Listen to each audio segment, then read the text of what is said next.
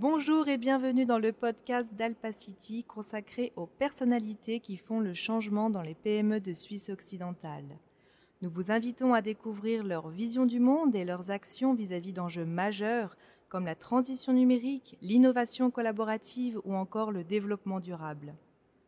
Nous avons aujourd'hui le plaisir de rencontrer Jean-Clay Tully, chef de service du département de l'économie de Neuchâtel, pour parler des orientations stratégiques du canton pour l'innovation.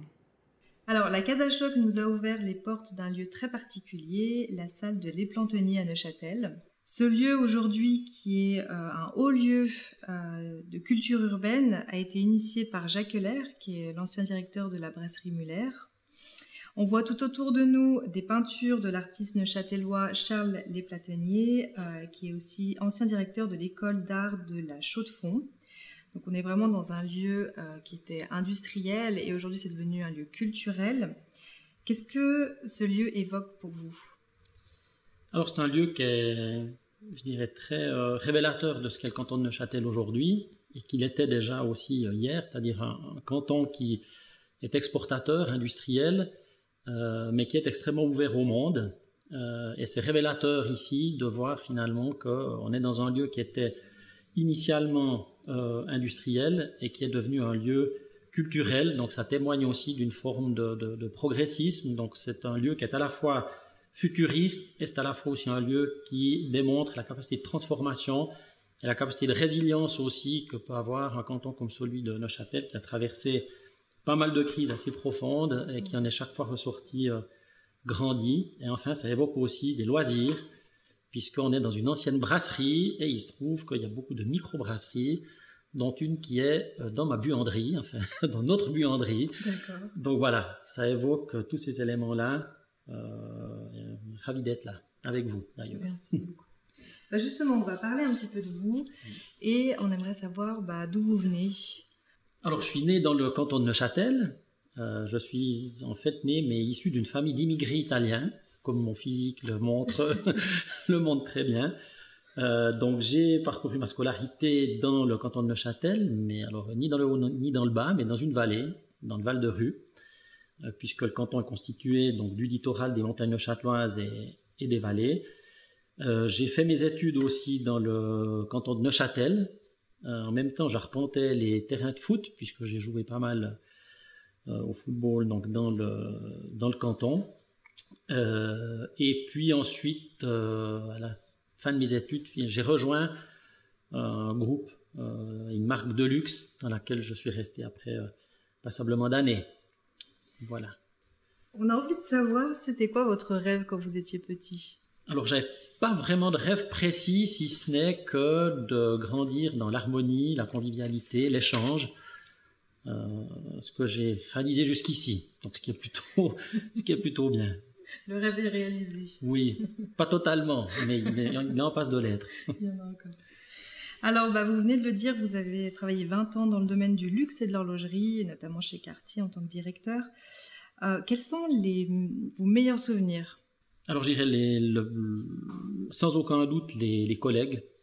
Je crois que c'est d'abord euh, toute expérience professionnelle. Euh, c'est d'abord des échanges avec des hommes et des femmes et des hommes. Donc je retiens d'abord euh, l'ambiance qu'on avait entre, euh, entre collègues au sens large. Je retiens aussi l'esprit entrepreneurial, c'est-à-dire une société qui avait euh, beaucoup grandi et une progression d'une maison qui était très belle et qui est devenue encore plus belle. Donc voilà, j'ai d'excellents souvenirs en tout cas de cette période. Vous allez en avoir de nouveaux puisque maintenant vous êtes chef de service de l'économie au canton de Neuchâtel. Et je voulais savoir en quoi ça consiste, chef de service? Alors, ça consiste euh, à partager et mettre en œuvre la politique du gouvernement euh, et celle du chef de département, en, l'occurrence le chef de département de l'économie et de l'action sociale à Neuchâtel, et à l'aide évidemment euh, d'une équipe extraordinaire d'ailleurs, à soutenir les entreprises, c'est-à-dire à les aiguiller sur les différents partenaires ou alors à les, aider, à les aider manière directe, mais toujours bien sûr euh, subsidiaire, donc d'aider les entreprises euh, à leur développement, euh, conformément évidemment aux bases légales, puisque nos actions reposent sur des bases légales claires donc ça consiste vraiment à faire le lien entre la politique gouvernementale et puis le développement économique au service des entreprises évidemment en coordination avec les institutions, en particulier les institutions intercantonales. Alors quand on parle d'économie, on pense tout de suite à l'innovation. C'est quoi pour vous innover? Alors, il y a beaucoup de définitions de l'innovation. Il y en a une euh, que je retiens, qui avait été citée d'ailleurs quand à Neuchâtel, on avait fait un mur de l'innovation où chacun était amené à s'exprimer sur ce qu'était l'innovation.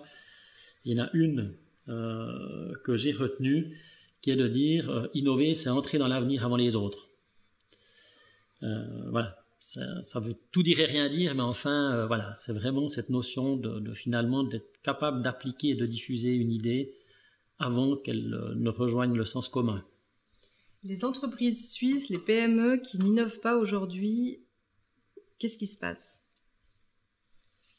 Alors je dirais dans un pays comme la Suisse, a fortiori dans un canton comme celui de Neuchâtel, euh, qui est le deuxième canton en Suisse en termes de dépôt de brevets par habitant. Donc dans un canton ou dans un pays tel que celui-là, il est évident que, euh, compte tenu aussi du, positionnement du pays, du niveau de, rémunération de salaire qu'on peut avoir dans un pays comme celui-là, on est forcément sur des produits ou sur des processus à forte valeur ajoutée. Donc il n'y a plus vraiment de place pour des commodités aujourd'hui en Suisse. Donc immanquablement que quand on est dans ce créneau-là et que notre seule matière première finalement est la matière grise, puisqu'on n'a pas euh, d'autres matières premières en Suisse, immanquablement que notre fond de commerce, c'est euh, l'innovation. Donc, autrement dit, on est condamné à innover. C'est pas un choix. c'est une nécessité, c'est un prérequis, je dirais, à la survie aujourd'hui euh, des entreprises et des PME. Alors, on est aussi dans un contexte sociétal différent. Mais aujourd'hui, pour vous, quel est le climat? Dans quel monde on vit? Alors, je dirais, on vit dans un monde qui est vraiment empreint aujourd'hui euh, d'incertitude, de complexité et de volatilité, euh, ce qui fait que ça engendre une multitude de changements. Et je dirais, ce qui est peut-être différent par rapport au passé, c'est que le rythme et l'amplitude de ces changements s'accélèrent. ce qui fait que, évidemment, euh, aussi bien les schémas sociaux qu'on vit, aussi bien les processus industriels, donc, je tout ce qui nous entoure a une tendance à une obsolescence plus rapide qui exige aussi des remises en question qui sont beaucoup plus rapides, qui demandent donc une forme d'agilité ou de flexibilité pour s'adapter à, ces différents changements qui est extrêmement forte et qu'il va falloir euh, euh, appréhender, apprivoiser dans le futur. Qu'est-ce que le canton de Neuchâtel aujourd'hui met en place justement pour aider les PME à s'en sortir dans ce contexte? Alors je dirais peut-être ce qu'on peut déjà euh, évoquer, c'est que là où hier on trouvait peut-être des, entrepreneurs qui pouvaient résoudre un certain nombre de problématiques seuls, puisqu'ils faisaient grandir un petit peu leur entreprise, et puis euh, d'une personne ingénieuse qui arrivait finalement à faire grandir son entreprise pour en faire devenir une PME, qui s'improvisait un peu gestionnaire au fil du temps, on voit qu'aujourd'hui c'est difficile pour euh, des PME qui sont déjà installées dans leur succession d'avoir les mêmes profils. Donc ça veut dire qu'on a une forme de fragmentation des compétences et on doit être capable de mettre à disposition un dispositif qui répond en fait à cette problématique de fragmentation des compétences euh, à la tête des, différentes PME. Donc ce qu'on a souhaité faire dans le canton de Neuchâtel, c'est de mettre l'emphase euh, sur notre pôle d'innovation. Euh, ce pôle d'innovation qui est un réseau finalement de, de partenaires qui sont évidemment l'idée est de mettre en réseau des instituts de formation, des instituts de recherche, pour favoriser des transferts technologiques au sein d'un certain nombre d'entreprises, mais aussi de faire collaborer les entreprises entre elles, c'est-à-dire de faire collaborer des PME, des start-up et aussi des grandes entreprises de manière à créer un écosystème cohérent dans lequel on va essayer de faire en sorte de favoriser toutes les formes de décloisonnement, puisque effectivement, euh, c'est certainement euh, la réussite passera nécessairement par une forme de, de décloisonnement, et l'idée c'est de donner accès aux PME à l'ensemble de cet écosystème et de le faciliter. Comment est-ce qu'on pose cet écosystème? Alors, je le disais, donc la composition de cet, de cet, écosystème sont d'abord évidemment des entreprises, puisque c'est elles qui vont être le moteur quand même du, développement économique.